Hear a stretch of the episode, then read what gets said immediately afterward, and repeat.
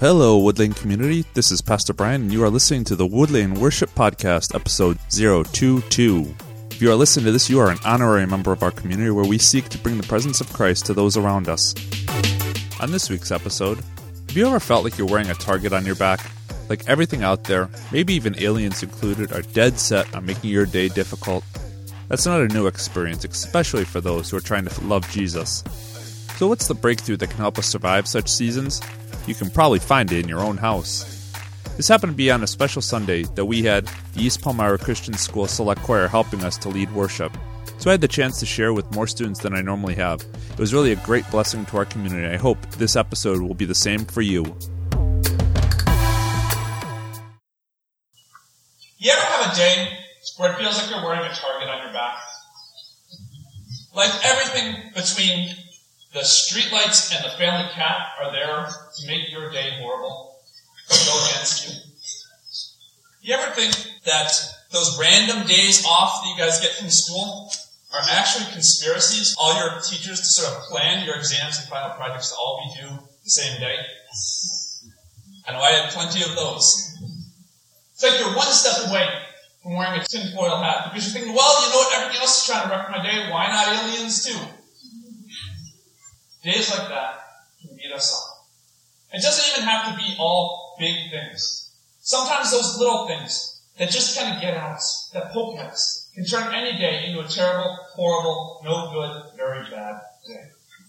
So what do we do? Oftentimes we're praying, God, why me? What's the purpose? What's the point of this? Why am I going through this? I guarantee they were probably praying a prayer like that at our church that we're looking at today, the Church of Smyrna.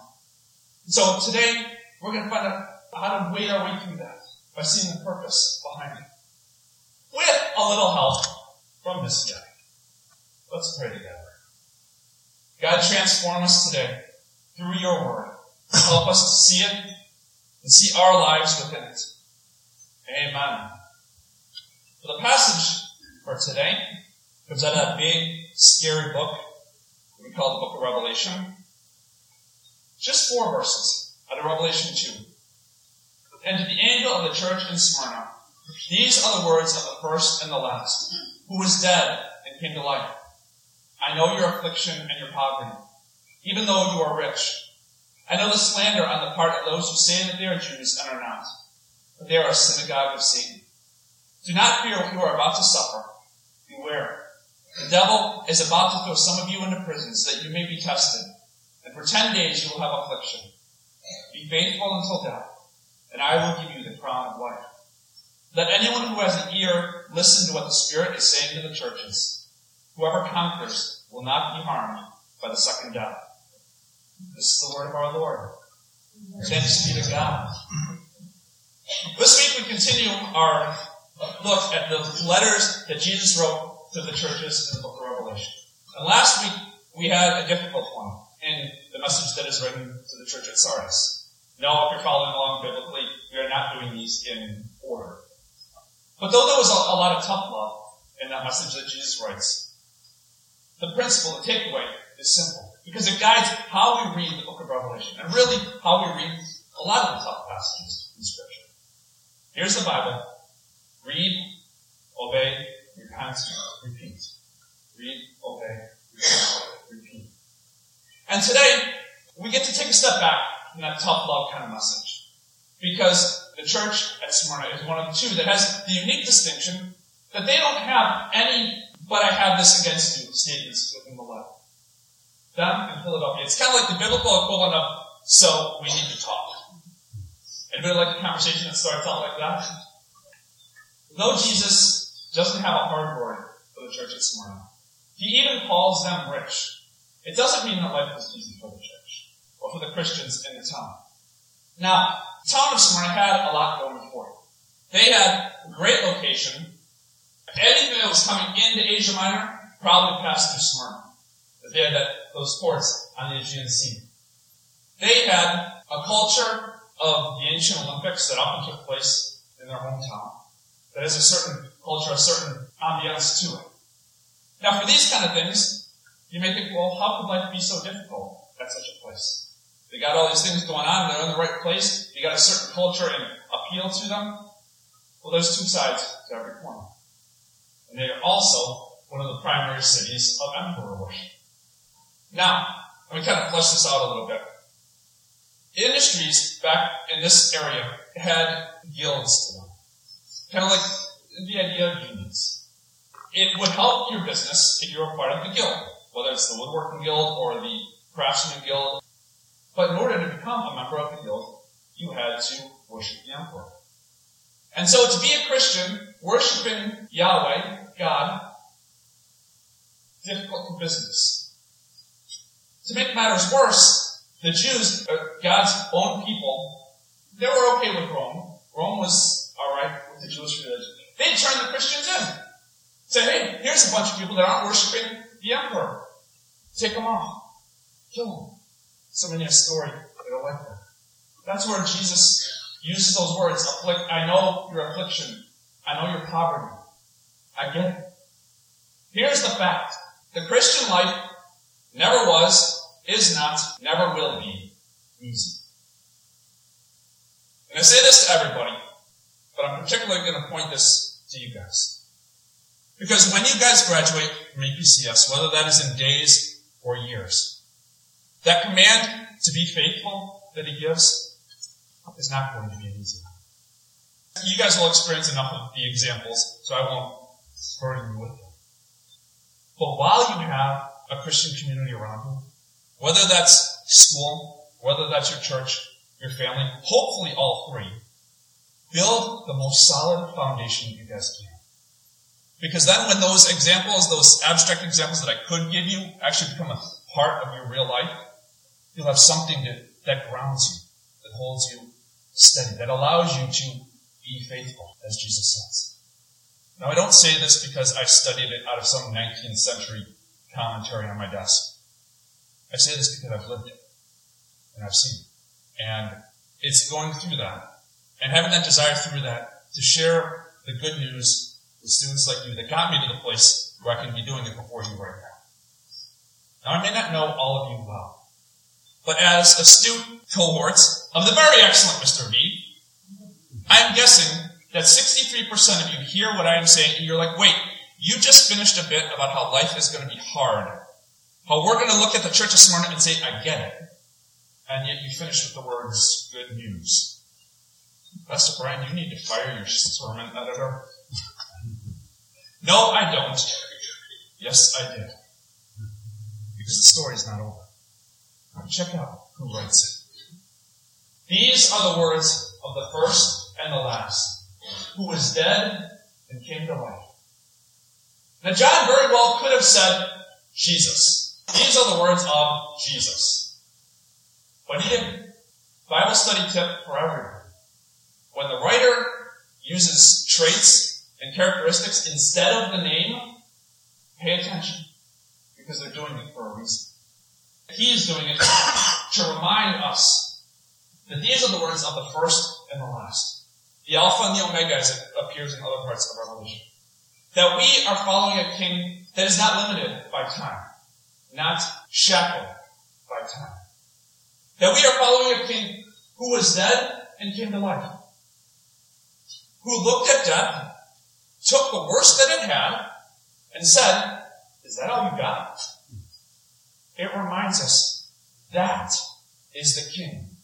That when we read about Smyrna, we go and we go, yeah, I get it. That's the king didn't answer. So what do we do in those times? In those times when verse 10 seems to be the guiding verse of our lives.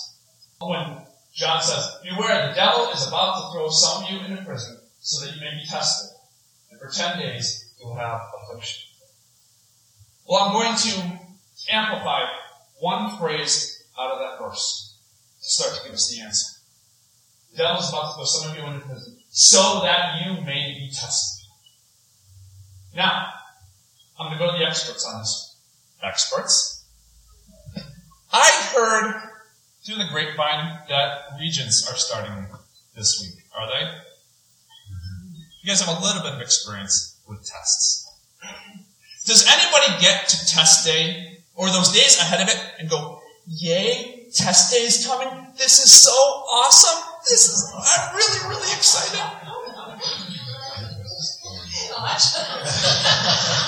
All right, Andrew, we have one person getting ready for law school. after church.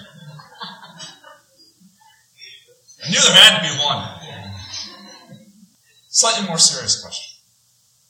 Do you ever take a test and think, my teacher, my test designer, whatever test it might be, made this test and they hope I fail this thing? Now, Mr. B, I'm sure you've given a number of tests. I am gonna guess and I'm gonna bet the next five minutes of this message on what your answer is going to be. So I, I'm counting on you here. I'm guessing nothing makes you happier as a teacher than when your students do well on a test, especially a difficult one. now we have a lot of teachers within this community. I'm guessing that is kind of the spirit of the profession that your desire is that when you give a test to students, which is a necessary evil of the student-teacher relationship, that as teachers you hope that it goes well, that they do well, that they excel. You know what? There's something to that. Because teachers give tests, but they want their students to learn. God may allow us to be in situations that test us. But he does so to stretch us. The devil is going to hope that you will break under the circumstances. That you will ask God, why me? And you will crack. God will take those very same circumstances and use them to grow us, to mature us, so that we lack nothing. Now the town of Smyrna itself, the name comes from this gum resin that doesn't look like very much. It's not very impressive when you see it physically. Myrrh. You may know it from gold, frankincense, and myrrh.